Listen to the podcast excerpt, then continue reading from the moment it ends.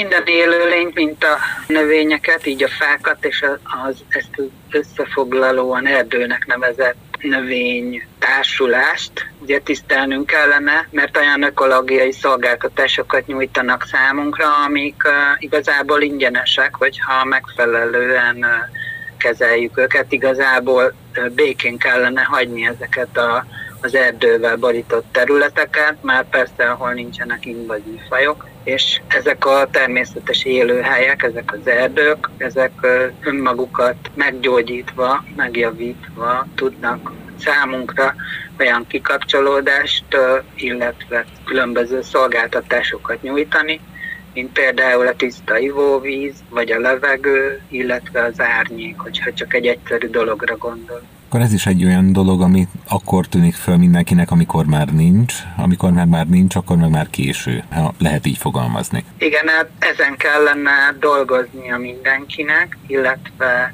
elősegíteni azokat a programokat, mind egyéni szinten, mind közösségi szinten, mind céges szinten, illetve ha feljebb megyünk, akkor állami szinten is, hogy ezeket a szolgáltatásokat, amiket az erdő nyújt, ezeket biztosítani tudjuk önmagunknak, illetve az állampolgáraink számára is. Ezt hogyan képzeljük el a gyakorlatban? Tehát óvjuk meg azt, ami van? Hát elsősorban igen, óvjuk meg, amink van, mert ez egy kincs tulajdonképpen, amit tovább kell adnunk a jövő generációk számára, illetve próbáljuk meg ezt a folyamatot fenntartani.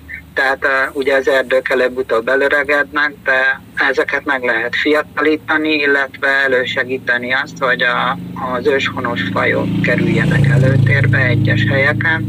Tehát így konkrétan mondjuk egy területen az invazív fajokat, illetve az oda nem illő növényeket szép lassan ki kell írtani, ha csúnyán fogalmazunk, és az eredeti őshonos fajokat kell oda-vissza telepíteni. Vannak erre egyébként kezdeményezések, programok? Igen, hát most ami eszembe jut, jelenleg a WWF, illetve a Dunai Paj Nemzeti Park, illetve több nemzeti park összefogásában egy európai uniós pályázat, a Life for Ox nevű pályázat keretén belül a Sashegyen, illetve Budapesten a Sashegyen, illetve a Tihanyi Félszigeten indult egy tölgyfa erdő visszatelepítési program, amin 2019-ben, mikor dr. Jane Goodall itt járt Magyarországon, Budapesten, ő is bekapcsolódott, és a Sashegyen ültetett 3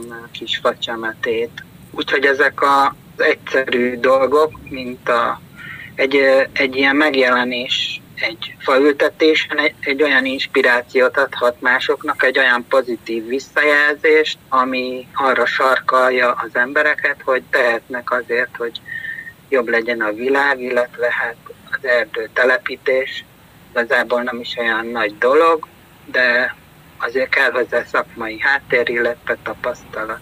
Azzal kapcsolatban mit tapasztaltok intézet szintjén, hogy az emberek mennyire fogékonyak az ilyenfajta, akár erdőültetésre, az ilyenfajta tevékenységre? Ugye korábban még ugye az volt a jellemző, hogy nem igazán érdekelte az embereket. Igen, itt ugye hát a közösségi média, illetve a felgyorsult világ nem csak negatív hatásai vannak, hanem ezek a dolgok segítik is híreknek a terjedését, tehát ezeket a közösségi médiát, illetve minden egyéb ilyen dolgot fel lehet használni ennek a terjesztésére, és így sokkal könnyebben eljut most már egy ilyen hír, mint például van egy 60 ezer fa Békés Csabán nevű szervezet, akik elkezdtek erdőket telepíteni, konkrétan tölgyfa erdőket, felajánlott szántóterületeken, illetve különböző magánszemélyek felajánlhatnak területeket.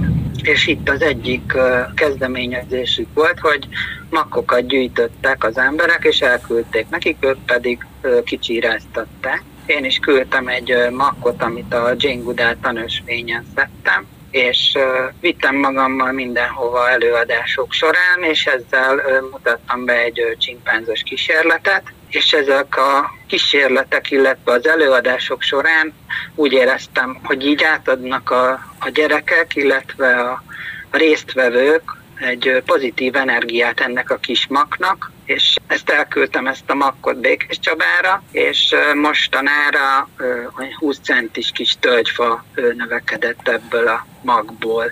Úgyhogy ezzel egy reményt adtunk azzal az embereknek, és egy plusz inspirációt, miközben igazából ugye csak egy kis mag volt. És egy kicsit Jane-re visszatérve, és az ő munkásságát, most az jutott eszembe, így említetted a közösségi médiát, hogy azért Jane-nek nagyon nagy elérése van a közösségi médiában, akármelyik felületet nézzük, és ha jól nézem és jól látom, akkor ő sokkal jobban meg tudja szólítani a mostani fiatalokat, azt a generációt, mint mondjuk az ő szüleiket. Igen, így a Jane Goodall Intézet filozófiája, illetve alapértékei is ezt tartalmazzák, hogy igazából a fiatalokhoz kell szólnunk, illetve az ifjúsághoz, mert ők tudják könnyebben átadni a saját szüleiknek, illetve saját rokonaiknak azt a tudást, amit mi próbálunk átadni a felnőttek számára, de a mi részünkről kevésbé fogadja be a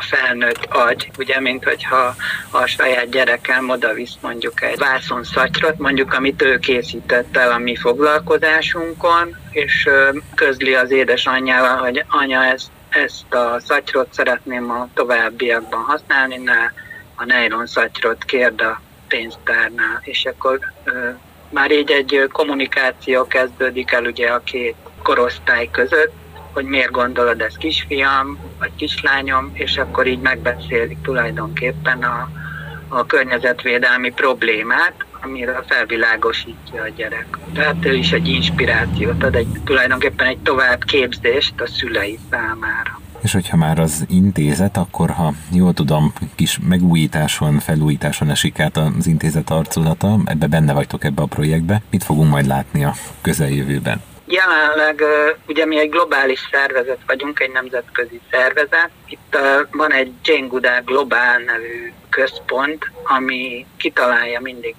az arculatot, illetve a logókat, meg hát mindent meghatároz, mint egy multicégnél ugye egy franchise rendszer. Itt most jelenleg éppen a Passzold vissza Tesó mobil kampány kapcsán került szóba, hogy mivel ezek az új logók, illetve a brand teljesen megváltozik, megújul, ezeket be kell építeni például ebbe a kampányba is, tehát a megjelenésbe, a plakátokba, illetve videó is készül egy kampányfilm, ezekbe bele kell tennünk ezeket az új logókat, illetve még a betűtípust is megváltoztatják, tehát így mindenre figyelnünk kell. Egy ilyen ráncfelvarrás következik a következő hónapokban, és jelenleg éppen a fenntarthatósági témahétre készülünk, és ennek kapcsán van egy Jane nap, amit fogunk mi tartani, és itt bemutatkozik majd a Rutz&Schutz környezeti nevelési programunk is,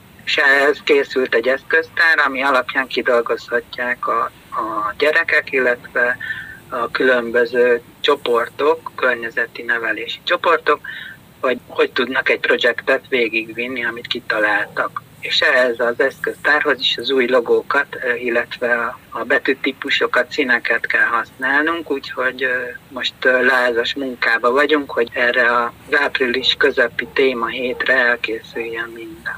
Akkor elmondhatjuk azt, hogy a tartalom nem változik, és a cél nem változik, csak új köntöst kap az intézet a programok. Igen, hát teljesen ugyanazt csináljuk a továbbiakban is, ha úgy vesszük. Tehát ugyanúgy folytatódik a Passzold vissza Tesó mobiltelefongyűjtő kampány, ez a Rutz&Schutz környezeti nevelési programunk, ami most jelenleg az ELTE tanító óvóképzőn folyik. Egy kurzust tartunk tulajdonképpen a hallgatóknak, hogy a végzős hallgatók, ugye már pedagógusként, már belépve az óvodákba, iskolákba, már ezzel a szemlélettel kezdjék meg a tanítást, úgyhogy ez is egy ehhez kapcsolódó programunk, hogy úgy mondjam. Tehát a Passzold vissza Tesó, ez a mobiltelefon visszagyűjtő kampányunk, ehhez készül most egy kampányfilm is, ezt most a Követ Egyesülettel, illetve hát ugyanúgy az Afrikáért Alapítványnal, illetve a Védegylettel közösen